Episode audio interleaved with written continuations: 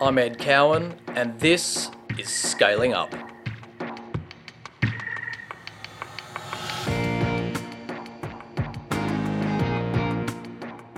At the time, it didn't feel like it was early, but when you consider the fact that we all quit our jobs, moved to New York, started it up, based entirely on the conviction of mobile, you know, we did really take a leap of faith, but I gotta be honest, it didn't feel like a leap of faith. This podcast aims to educate and inspire by telling the stories of great growth companies as told by their CEOs and founders.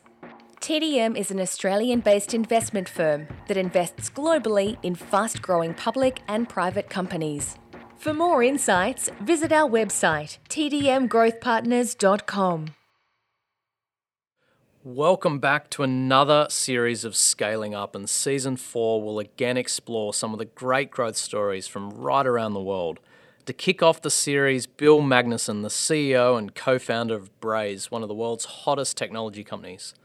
Based in New York, Braze is a customer engagement platform that works with some huge brands and businesses like Gap, Deliveroo, the NBA, and Canva to deliver real time and personalized messaging across multiple platforms.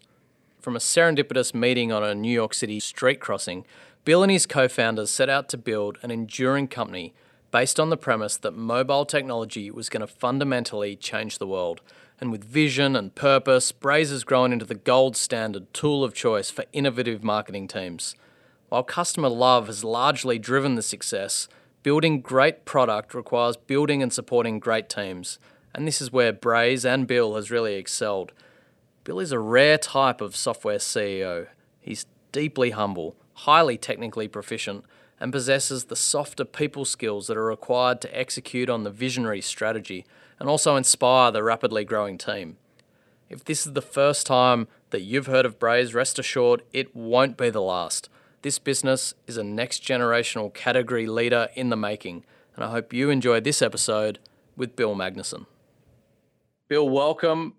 Incredibly excited to have you on this episode of Scaling Up. I think a great place to start because it will, it will build some foundational blocks for what we discuss right throughout this podcast is maybe just a, a brief thumbnail sketch of your background. You grew up in obviously rural Minnesota. I feel as though that had a, a big influence on on your career to date. Yeah, absolutely. Um, yeah, I guess bringing you up to speed to where I am today. I grew up in, as you said, rural Minnesota, uh, north of the Twin Cities, and lived there my whole life in the same house. I actually, uh, interestingly enough, grew up right down the street from where uh, my original ancestors from Sweden homesteaded uh, when they immigrated into the United States and set up shop in Minnesota, and uh, was kind of the first one to leave the nest, if you will, as I went off to college. And so I was a first generation college student and ended up attending MIT out in Boston I studied computer science there. And right as I was graduating, mobile was kind of rising. Android actually launched to the world during my senior year of my undergraduate. And so I went and worked at Google uh, briefly, was out in Mountain View in the Android building, remembered that big fiberglass cupcake getting installed out on the front lawn and uh, using my horizontal QWERTY keyboard G1. So, you know, was definitely right there at the ground floor of mobile. I uh, had a brief foray in the finance industry uh, after Google um, and, and, kind of finished my master's degree and went and did that. Uh, but pretty quickly uh, got bored of that and wanted to get back into mobile. So after about 16 months there, one of my coworkers uh, from Bridgewater Associates, which is where I had worked in the finance industry, uh, and I, we decided to quit our jobs together and we started up Appboy about 10 years ago. Um, that became Braze, you know, a little bit later. And obviously we'll get into a lot of the details of that story, but that's the quick version. I love that. Uh, and the reason why it seems to me that the more I've read about you, there's this common thread of humbleness and curiosity and, and willingness to forge your own path and, and take risk. And, and that's why I brought up the, the background. It, it seems as though that was really born out of, of that upbringing. But let's tick over to the founding story. You mentioned that John and you were working together at Bridgewater what happens next when you go to New York for this TechCrunch hackathon is just such a wonderful story, and I'd love to hear it in your own words. Yeah, it uh, it's definitely a good case study in how these single moments really set us off on completely different life paths. So uh, to set the stage, you know, John actually not only my coworker, but actually he was my boss uh, when I first started at Bridgewater, and so we worked together uh, on you know systems engineering projects there. Uh, we both worked in software, and in early 2011, uh, you know, John definitely got bit by the startup bug, and he had left Bridgewater earlier in the year. Uh, I was still there, having been there for only a little bit over a year at that point, but John Uh, actually had entered into the TechCrunch Disrupt Hackathon. And uh, as it turned out, the partner that he had originally been planning on uh, I think he triple booked himself and needed to go on a rock climbing trip down in West Virginia or something like that. Uh, but so John found himself a week before the hackathon without a partner, uh, and he hit me up and and was like, "Hey, you want to cancel your weekend plans this weekend?" Uh, I was originally planning on going up to Vermont with my girlfriend at the time, uh, and instead of doing that, what do you think about doing an all-night programming competition? Uh, and I, of course, you know, did the uh, the hackathon, which was the New York City TechCrunch Disrupt Hackathon in May of 2011. John and I uh, you know, we worked all night, built this project. Um, the idea actually came from John's wife, uh, and it was a uh, it was a plugin for Gilt, which is a flash auction site that was very hot at the time. And so we built that. You know, it ended up actually winning the competition. Uh, that led to a lot of notoriety for us. Uh, but importantly for this story, it also uh, caused us to be invited back for the last day of the Disrupt conference itself and present our hackathon project on stage. So that morning, uh, John and I wake up. We stayed at a hotel in New York City overnight, and we're walking to the conference. And John is on the phone with uh, with Kate, who is uh, now his wife, our the the person whose brainchild our idea was. Uh, and while he was talking on the phone, I just started chatting with the person standing next to me in the crosswalk. And you know, I, I chatted with him during the the whole 45 seconds we were walking across the crosswalk. Kind of forgot about the conversation, but a few days later, he emailed me and was uh, you know excited to connect me with uh, another colleague or a friend of his uh, who was looking to start something in the mobile space. Um, that person was actually Bipul Sinha, who is currently the CEO at Rubrik, uh, which is another very fast-growing, successful startup. Um, he was a partner at Lightspeed Ventures at the time, and the connection that he made, what you know, the email said something like, "Hey, I don't know if you remember me. We met in a crosswalk. Uh, I saw you on stage later that day, and you know, I know this guy who's living down in Houston, Texas, right now, um, who's looking to start something in mobile, and I thought you should connect." And you know that person ended up actually being our third co-founder uh, and joined me and John. He moved up from Houston, and John and I, uh, you know, moved down into New York City, where we got things all started just a couple months later just to to wind back the clock a little bit, this is 2011. The App Store, I think, was only launched in 2010. So this is right at the the cutting edge of mobile technology, I guess, in terms of the first time consumers had got their hands on it. At that point in time, I have a sense that you had a a real feeling that mobile was the future, that the mobile technology was going to change humanity, and you wanted to be at the forefront of that.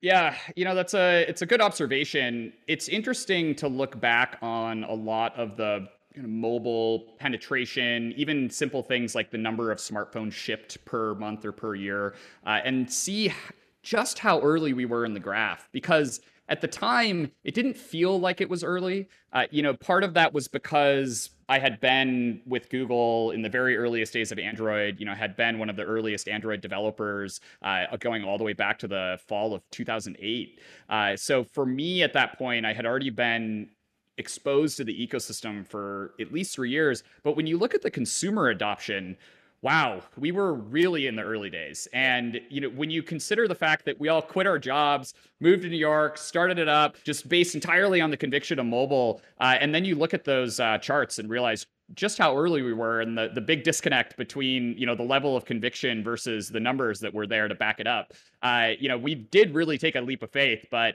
i got to be honest it didn't feel like a leap of faith because i had been so uh, you know enveloped by just the excitement of mobile having been there on the ground floor and really had built up the conviction over multiple years even though maybe the conviction wasn't there for a lot of other people that were evaluating mobile investment at the time that might be a recurring theme that, that keeps popping up just your ability to be five ten years ahead and, and we might come back to that but let's get into braze uh, as you mentioned it was appboy but it's a fundamentally very different business today than than what it was back in 2012 when, when it all kicked off in essence braze has become the gold standard customer engagement platform. It started in mobile, but it's it's much more than that now. It's it's cross-channel and, and in fact channel agnostic.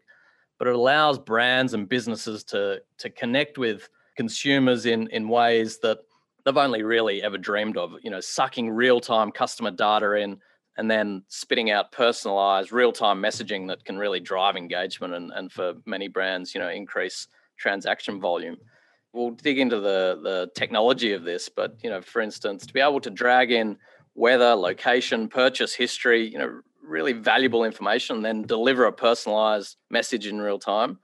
What's been your favorite way that Braze has been used by brands to, to really drive engagement?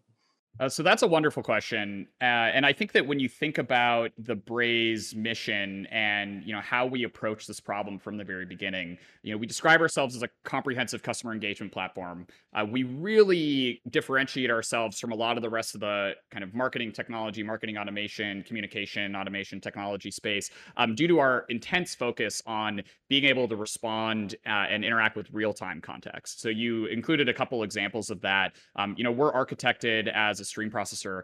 And I think that I always used to bristle at us being called mobile first. You know, mobile has now become the most pervasive technology ever launched. Um, you know, more so with with higher spread than even things like clean water and electricity in the world. And so I, I don't think mobile first is limiting in any way uh, anymore. But I always tried to think about us as being built for the world that was being changed by mobile.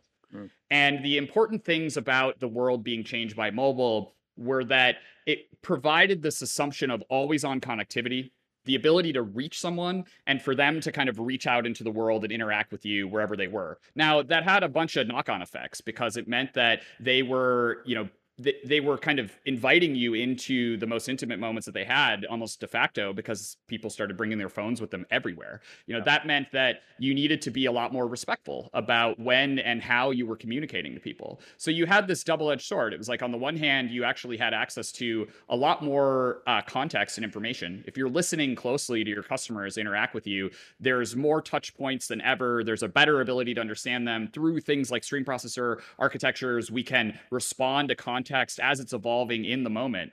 Uh, but the flip side is that you know one so can your competitors right mm-hmm. so you need to be able to stand out from the noise and two you also you need to be respectful when people invite you into their lives you need to actually you know take that seriously and make sure that you're providing reciprocal value in exchange for the invitation that they're giving you and so when i think about you know use cases like so many of them are places where brands have really been able to focus on uh, delivering relevant value on you know just going back to what really makes us human and what makes really good human connection and human relationships. Um, one great example that we had last year, you know, with a brand that everyone knows is of course the NBA. Um, and when we look at uh, the challenge that the NBA had as they needed to restart their season last year, you know, you effectively had time-honored traditions, generations of, um, you know, the way that the the playoffs and the schedule and the teams, and the engagement, and everything that was just completely upended had to change. And it was not only the fans but also the brand, and then you know the players that were all kind of moving into this unknown space.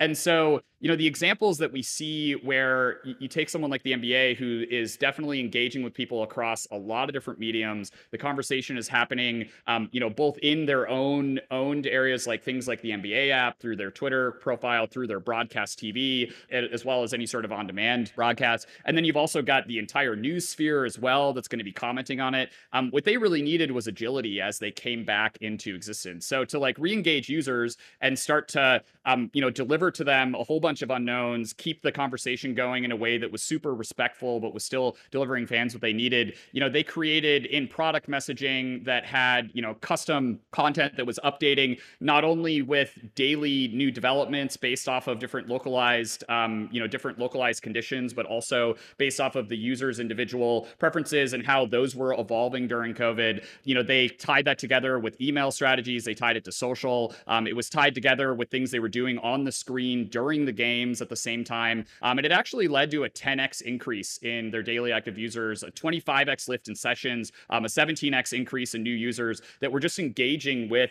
their new digital properties. And so when we look at great examples like that, these are places where people really took the agility in order to then engage the customer base better and built just tremendous presence on their first party properties.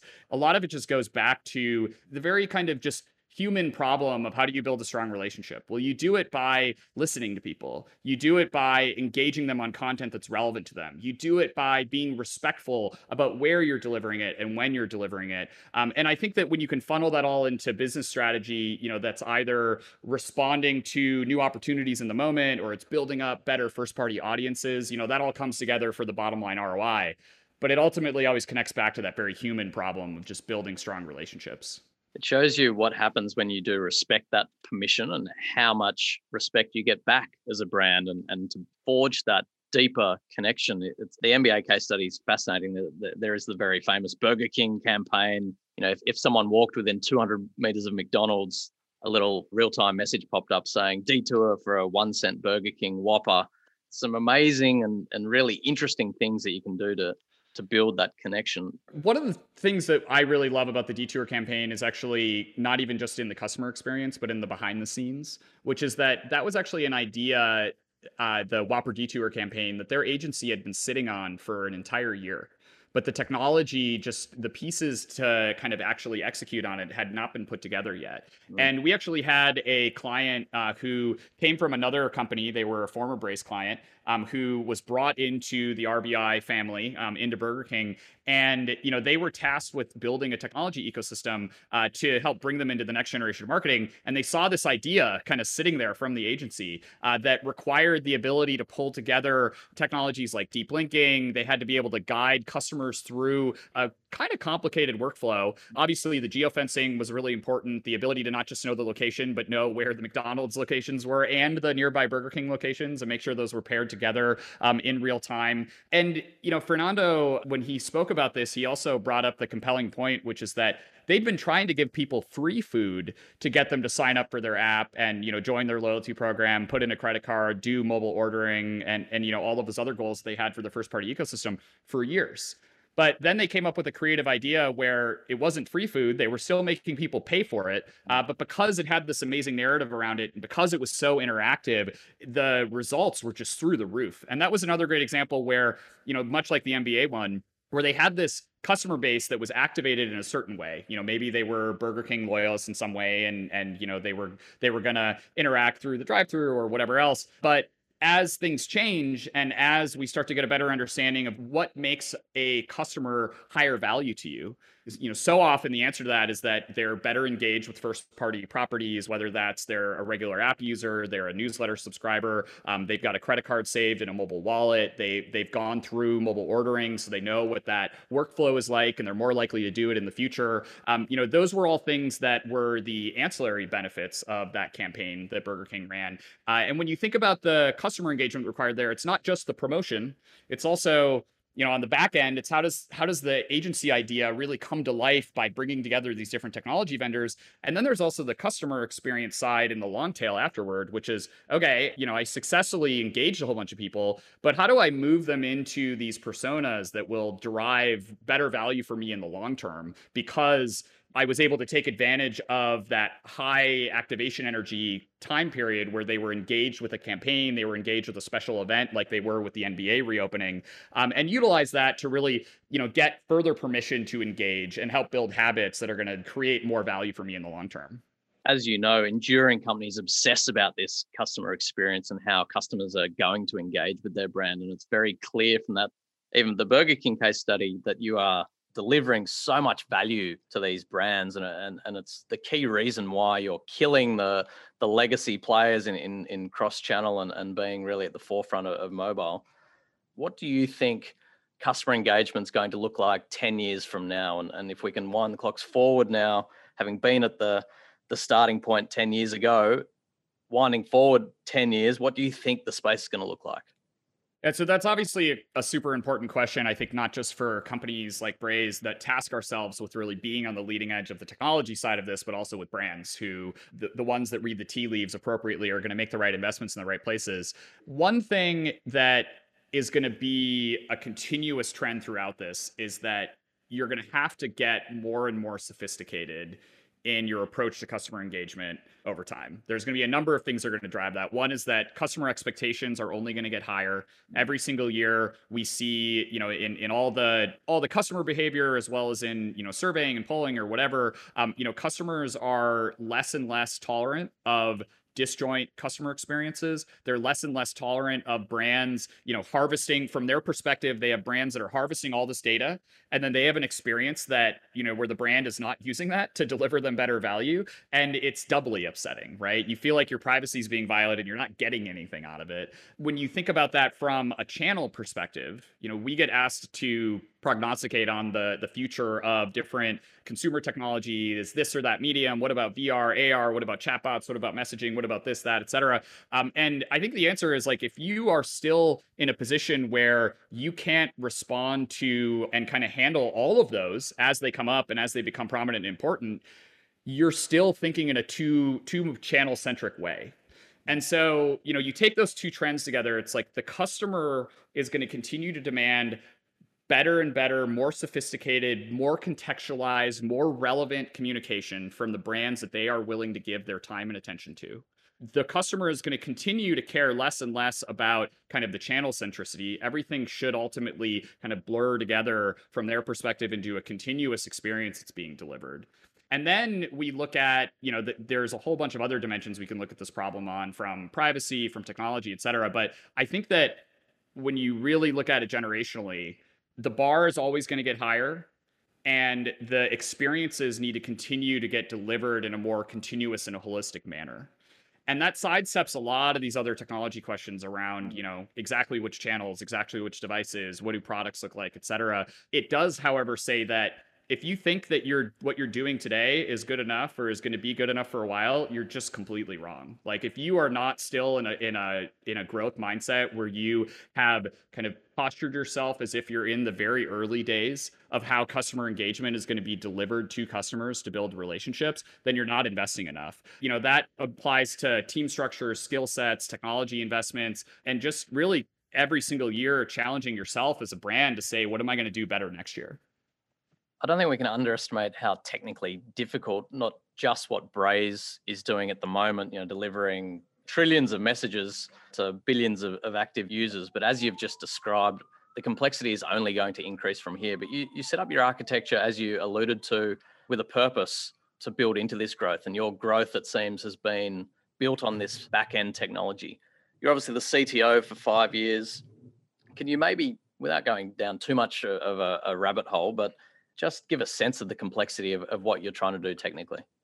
So one of the examples that I use to help people understand the stream processor architecture, which I've already mentioned a couple times, uh, versus the way that things were done in the past from a batch perspective, is to kind of think of financial use cases that a lot of people are used to. So um, as an example, when you look at batch processing, what you're doing in those cases is you are trading off speed and responsiveness for kind of completeness and in some cases for cost. So something like batch processing is really appropriate when you're filing your taxes or when you're like, you know, closing out your audited financials because you need to have absolutely everything. You don't need to respond immediately. You've usually got some time to deal with it. So the delay is okay in that world. But take as a counterpoint something like fraud detection, uh, where with fraud detection, you need to be able to make a uh, determination as someone is swiping a credit card as to whether or not you need to flag that transaction or not. You know, that might mean that you have an incomplete picture of the person or the transaction, um, but you need to you need to prioritize timeliness.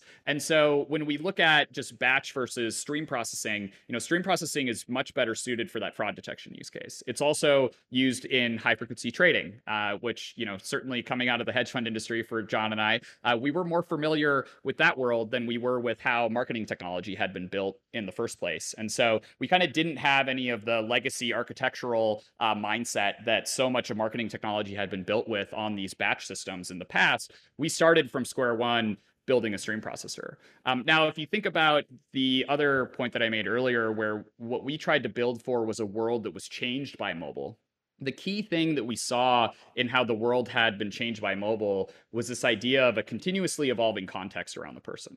It was always on, right? And so if we take that idea and we say, all right, how do we want to kind of build technology that's going to be able to you know live across all these different channels it's going to be able to respond in the moment it's you know I, I, like to describe this as your technology ecosystem experiencing the world as it happens then that's going to imply you know certain architectures and you know different sorts of data processing technologies. And when we go all the way back to 2011 you know it was the fledgling days of stream processing you know the buzzwords at the time were just simply cloud and big data uh, mm-hmm. uh, but even a lot of big data systems were still built on batch and so we ended up architecting you know in a custom way an early stream processor uh, that we tasked with going and handling the massive and growing scale of mobile uh, and we importantly put an abstraction layer over the top of the messaging so that we could kind of take everything which was what are we going to say? How are we going to say it? When are we going to say it? All of these kind of you know who what how etc um, and really make those decisions independent of where it was going to be delivered and on what channel it was going to be delivered. You know that's had a lot of implications for how we've been able to scale and our customers have been able to scale across channels without getting caught up in complexity. And we think about this whole framework using this listen understand and then act process. And if you go back to what I said before as well about these just being very human problems, and we think about what it takes to build a strong relationship between two humans, if they listen to each other, pay attention to the context around the other person, and then try to use what we learn from listening to understand them better, to have more empathy, so that we can understand what's valuable to that person. Then, when we take action, we can have great shared experiences, we can have great conversations, and over time, we're going to build a strong relationship. And so, we tried to, you know, essentially architect a stream processor to play that same role. Let's integrate into our customers' products so that we can listen closely while the customer is interacting with us. We can use that and the revealed preferences that come out of it in order to understand more about what they care about, what's valuable to them, um, you know, what and how it is appropriate to communicate with them and when. Um, and then finally, in the act stage, we're then going to actually make sure the message gets from point A to point B and gets delivered to them. And then, of course, the great thing about Listen, Understand, Act is that it's not just a, a one flow process, it's a loop right? We then will observe how that person responds in action, just like a conversation, you know, flows back and forth. And as they respond to that, that will then feed back into the stream processor on the top and the listen step starts all over again. And so that allows you to then build that relationship over time by going through that listen, understand, act loop, and having a mindset that is, again, very rooted in human relationships and how we drive relevance in human conversations. We've been able to take the, the technology and adapt it to the human process uh, because of a lot of the advancements that have happened in stream processing and in a lot of kind of distributed systems uh, engineering and cloud infrastructure over the last decade. You're listening to Scaling Up with Ed Cowan, a podcast brought to you by TDM Growth Partners. Visit the website tdmgrowthpartners.com or for interesting insights and commentary, follow us on Twitter at TDM underscore growth. The last five minutes is a great uh, example of what happens when you get a deeply technical founder who also has the ability to communicate because what you just described isn't easy, but gives a great sense of the advantages of being a technical CEO. And as I said, you were the CTO for five years and, and helped really build that back end architecture. Can we maybe discuss that transition from CTO to CEO and, and the different skills required and and maybe the things that you've had to be extra curious on to make sure that you're leading the team because they are very different jobs? Yeah, they absolutely are. Uh, you know, the thing that I think I enjoy the most about the CEO role uh, is the place where it's conceptually similar, which is that as a technologist, you are tasked with solving new problems, but you always have new tools to use to work on them. Um, you know, the building on the shoulders of giants and the way that the technology, especially within software um, ecosystem, you know, there's a lot of there's a lot of sharing, there's a lot of new capabilities, and when you look at a company like Braze as well, where we are a technology company trying to use advanced approaches to new developments in technology in order to solve problems that only exist because of the advance of technology and because of the adoption of new technology. You only exist because you know both the way that you're solving the problem and the kind of the source of those problems or opportunities both come about because of the rapid advance of technology. And so that's been a place where you know being a technical ceo has certainly been a massive asset but when I then think about that from the lens of being a CEO and how that compares, when you are at the helm of a fast growing company, the problem is the same. You always have new problems to be solving that are arising because of, you know, whether it's the the scale of your company growing on its own, you're expanding into new markets, those markets are changing, maybe the platforms or the kind of the the governance that you're dealing with is changing on its own, et cetera. There's always new problems, but you're also always building new capabilities. You're installing new systems. You're, you know, evolving your org chart. You're bringing new leaders in. You're bringing in new teams, new, new kind of deeper skill sets. And so that ability to solve new problems with new capabilities, uh, you know, definitely scratches the same itch that uh, building software and you know big systems did for me as a technologist. Now, where is it different? You know, one of the major things I would say is that within engineering computers and humans are obviously like they're both complicated in their own way, but computers are are a lot more cut and dry, you know, when it gets down to it, whereas humans are infinitely complicated. Um, and so, kind of thinking about it at that high level of abstraction, where yes, you're solving new problems with new capabilities, much like you are as a technologist, but in the CEO seat, both of those things are substantially more complex because the human element is much more at the forefront. I think another really important thing is that, you know, within engineering, when you're working with a bunch of engineers, you know, certainly there's a lot of diversity of thought, but people tend to approach problems in very similar ways. Whereas in the CEO seat, you know, we've got extremely different ways of approaching problems and different levels of experience when you go across things like, you know, a people organization, uh, an enterprise sales team, a data science team, you know, and your, uh, you know, your your DevOps function or or what have you, just to pick out four examples. You know, these are all groups that are going to kind of have completely different backgrounds. Their intuitions are going to arrive in different ways. They're going to approach problems from um, different mindsets, and it's hard for them to speak the same language with each other. And so, you know, the difficulty of kind of gaining value out of the immense kind of tapestry and diversity of, of capabilities that exists across your organization while also still working with and managing each one of them, I, I think has been one of the biggest challenges of that transition. I think that's a great segue into understanding a bit more deeply the scaling of the people and culture of your business. You, in many ways, have a a deep advantage because the nexus of not only the founding team, but much of the leadership team have been there from ground zero, either on the product side or the technology side. Uh, and it's rare to assemble a team from zero to many hundreds of millions of dollars of revenue that can all scale. And somehow there seems to be some secret source as to what has happened in terms of recruitment, certainly being able to retain the best talent. Can you maybe give some color as to your view as to the culture of your business being the source of a, a really key competitive advantage?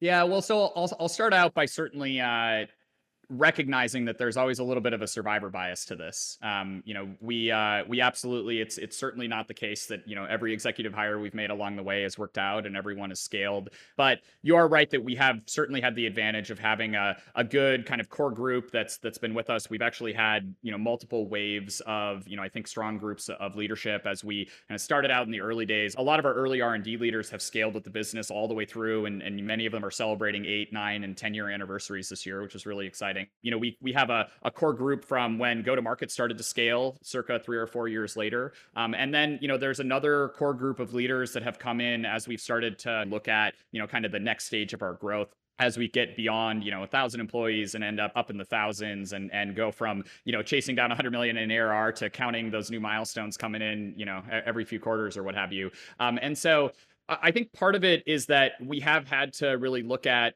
who and where are we scaling? Where are we going to have new challenges? Try to see around corners on that, um, and make sure that we've got a good mix of prior experience, so that you know we've got a lot of people uh, who have scaled all the way through with the business, but we've had other places where we've brought in people that have been there, done that, you know, seen the experience overall.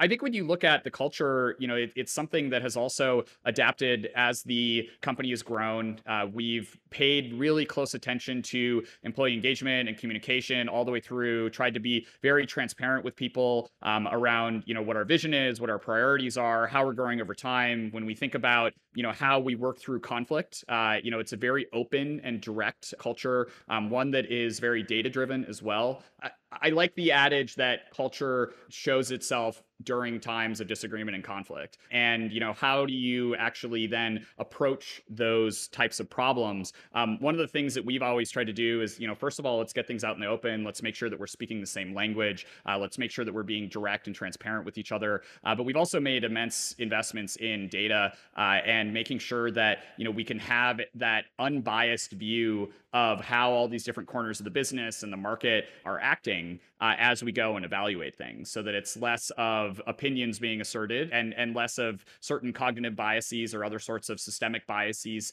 uh, sneaking into you know processes and decisions. Um, and it's something where we can go back to objective uh, sources of data uh, with aligned definitions and aligned understanding in order to chart a path through it yeah, and there are some wonderful, uh, very cutting edge software tools that, that you can use, like Culture Amp. I'm not familiar with what you might use internally, but they're certainly world class leaders. Do you think being New York centric, and, and I know there are obviously six offices around the world now, but do you think that has formed a certain culture that would have been different if you had sort of deeper West Coast roots? I do, uh, is the short answer. And uh, you know how exactly it's we're different. There's a lot of different dimensions we can look at that problem on. Um, I do think that you know New York City in 2011 when we started the company, uh, we were just on the other side of uh, of VCs like mandating that everyone moves to Silicon Valley um, as they get their first seed investment. Um, I remember a lot of people asking us if that had happened, um, but not being aware that that had been a thing prior. So I, I, take that to mean we were right on the cusp of when it was acceptable to start a, a tech startup in New York. I would say in looking at New York City as the place where we've had our headquarters, we have enjoyed tremendous advantages when it comes to uh, the talent that we've been able to bring in, you know, specifically because of the diversity of New York City as a place. Uh, it is far from a one industry town. Uh, you know, New York City is a place that has deep roots across global corporations with every single industry um, and every single vertical and kind of category of the economy, including spreading across technology um, and, and, also into you know a lot of the creative pursuits, uh, which is just an incredible injection of, of creativity and energy that comes into the city um, and also comes to the employee base. It's also a really just diverse city uh, from the perspective of the people that are here. You know, there's actually more languages spoken in Queens than in any other city in the entire world. For New York City to also be you know by and large the capital, uh, the English speaking capital of the world, uh, global crossroads of sorts, you know, are all just incredible advantages I think that we enjoy as a business. Now, there's you know, there's obviously a lot of challenges to starting a, a brand new company in New York City, but we we have really relished those advantages that come out of just the diversity and the vibrancy of this city and this community the, the cultural melting pot that is New York City is hearing you describe it uh, is making me feel as though I want to hop on a plane, but unfortunately, uh, won't be possible for for a while now.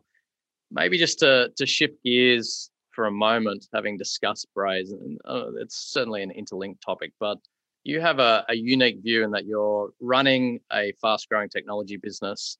You your board is probably in a somewhat a state of transition to a degree, you know, largely investor based, but you've you've brought in some, you know, real big firepower in Philip Fernandez, obviously co-founded Marketo, and recently Tara Levy. But you also have the other experience of sitting on boards as an operator in other fast growing technology businesses. So I guess the questions are as a CEO, what do you want from your board? And then conversely, as a board member, the value of being an operator and, and how you see that through that lens.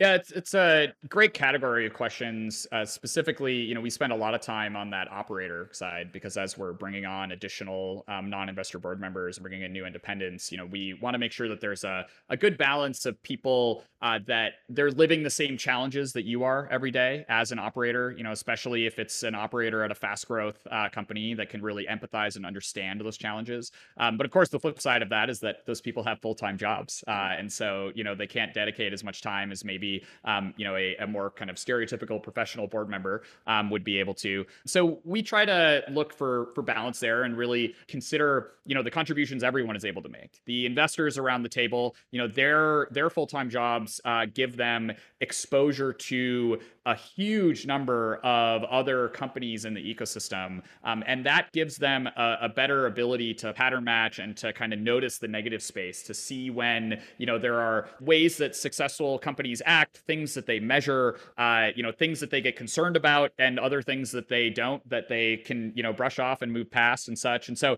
it gives them that a much broader perspective. One of the interesting things about the investors is that even though they're going to show up from different stages, um, they're going to have maybe different categories that they invest in, et cetera, et cetera. They're all going to kind of approach problems from a financial analysis type of lens. You know, I, I think it's really important as you're assembling the board to kind of think about where does this person come from? How are they going to evaluate business problems? And how are they going to be able to connect with the problems that we're having? And so when you bring an operator in, you know, knowing that they also have another full time job, I think it's really important that there's a connection in what they're operating to your business such that they can come in in the board meetings once a quarter anytime you want to discuss a special topic et cetera and they could rapidly be up to speed on what's going on because you know they're exposed to your space or your stage or whatever and they just really understand it deeply because they've lived through it. I think also as a ceo being on a board uh, it's really important to have people like you mentioned phil fernandez um, he can really empathize with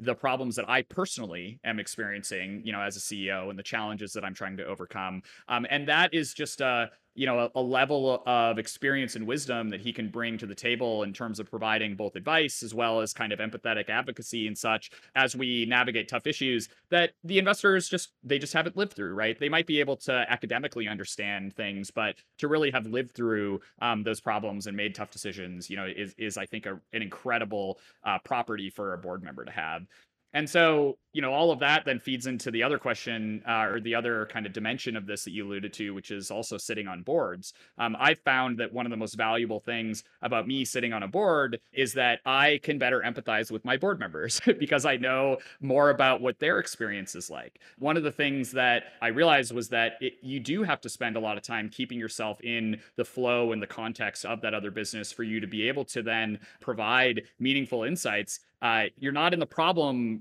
in anywhere near as much depth as the executive team that you're trying to provide advice to. Um, and just being cognizant of that and understanding, you know, where you have the right background or the right context and where you don't, um, and making sure that you're providing advice at the right level. Um, and that's something that you know I've been able to use to then contextualize you know the thoughts and opinions and, and advice from my own board in a better way. So th- this really all comes down to listen and understand you know which we talked about earlier. Um, but you know making sure that you're matching up with with people that can just empathize and contextualize the experience that the business or that you yourself are going through um, and can really connect that back to providing better advice and and better insights.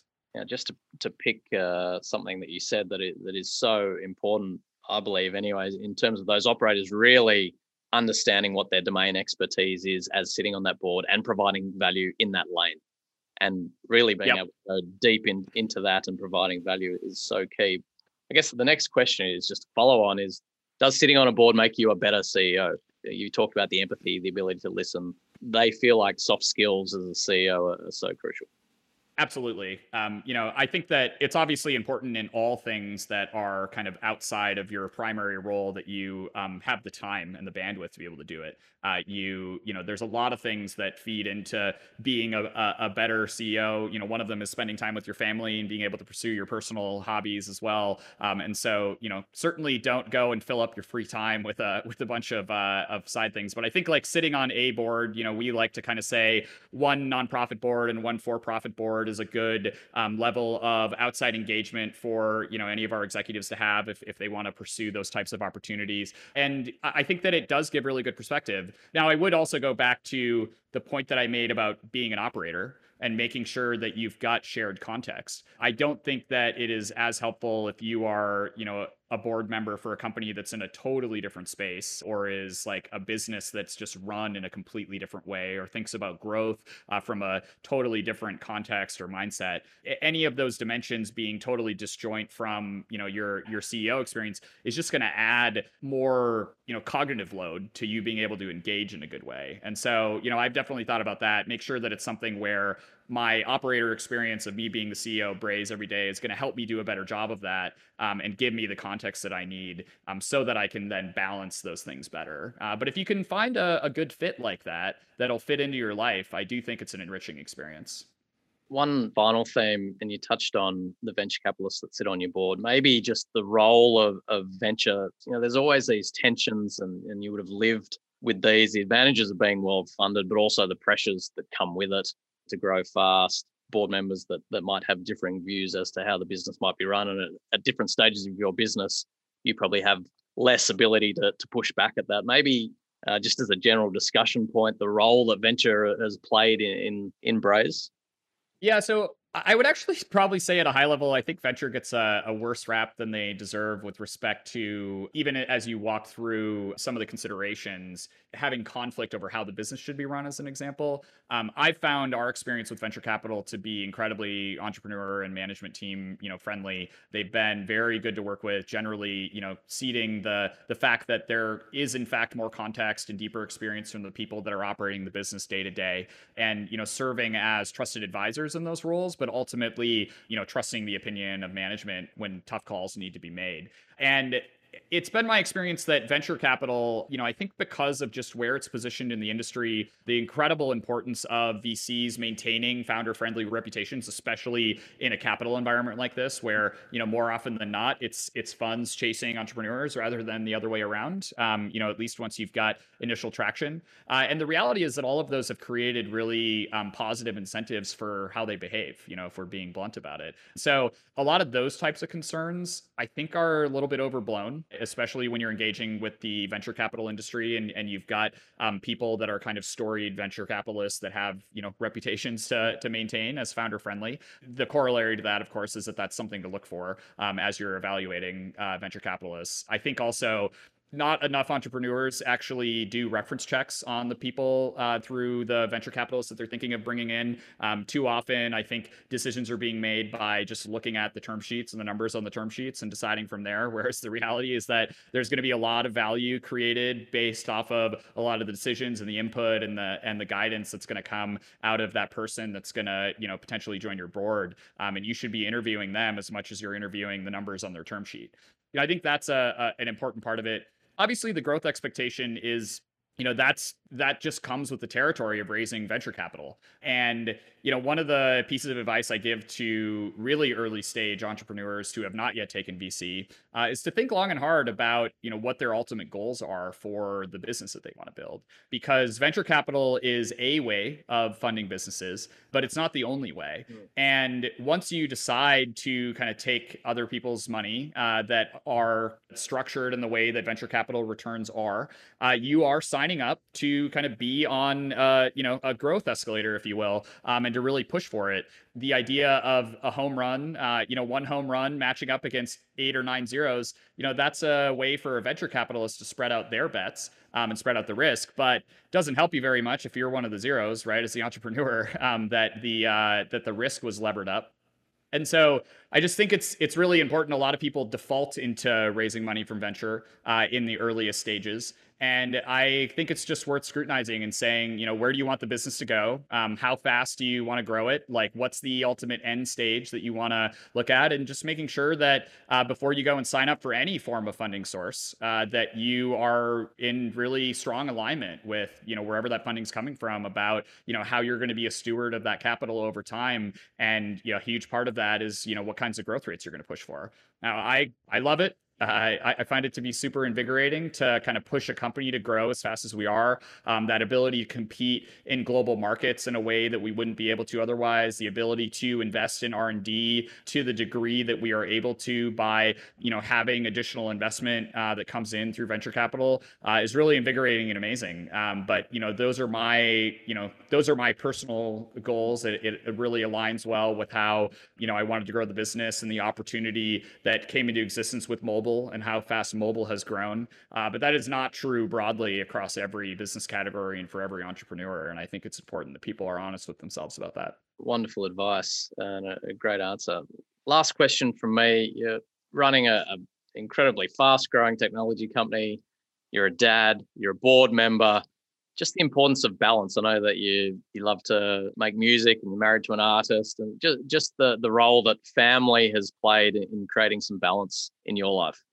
Yeah, it's it's a really good question, and you know, obviously very pertinent as our lives are about to change massively again in the way that we run our lives. I've actually been really thankful that uh, over the last year, our family has been able to spend a ton of time together. You know, we obviously haven't been able to go on as many uh, adventures. Most of that time has been spent just inside of our home. Uh, but I've got, as you alluded to, I actually have two kids. They're both in high school right now. One of them is off to college next year, and I have actually found myself really thankful that uh, you know I've been working on this company for 10 years now uh, that's involved a lot of travel, a lot of late nights. You know, as the kids get older, they have their own activities, they're traveling, they're busy on weekends, etc pretty quickly you find yourself not spending as much time together even you know just because everybody's lives get mm. busier and so i was actually really fortunate that we were able to spend the last year connecting a lot more with the kids before you know they move off to college and it was uh, an important grounding moment for me as well uh, and I, I think that as the world opens up again and as we start to move back into offices and as you know business events start to happen again and business travel is happening that we should all be super deliberate about how we spend our time and what's worth it to get on a plane and screw up your sleep schedule, leave a time zone, you know, be away from the kids and and the and the wife and the family and and you know the dog and, and the whole family unit and everything that comes together.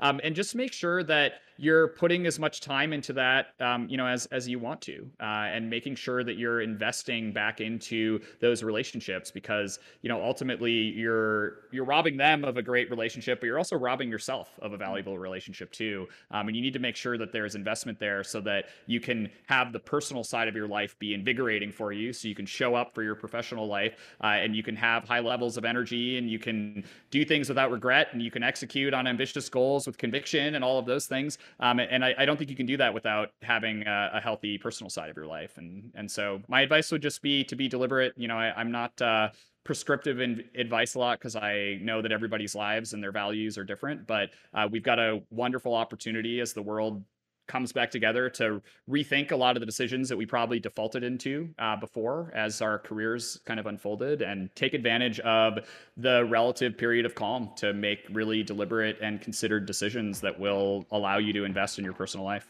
I think that's a, a wonderful way to, to wrap up the episode with a, a big, beautiful bow on top. Thanks, Bill, so much for your time. I've loved it so insightful, and, and I'm sure our listeners have gained a, a massive amount of experience hearing from you. So thank you.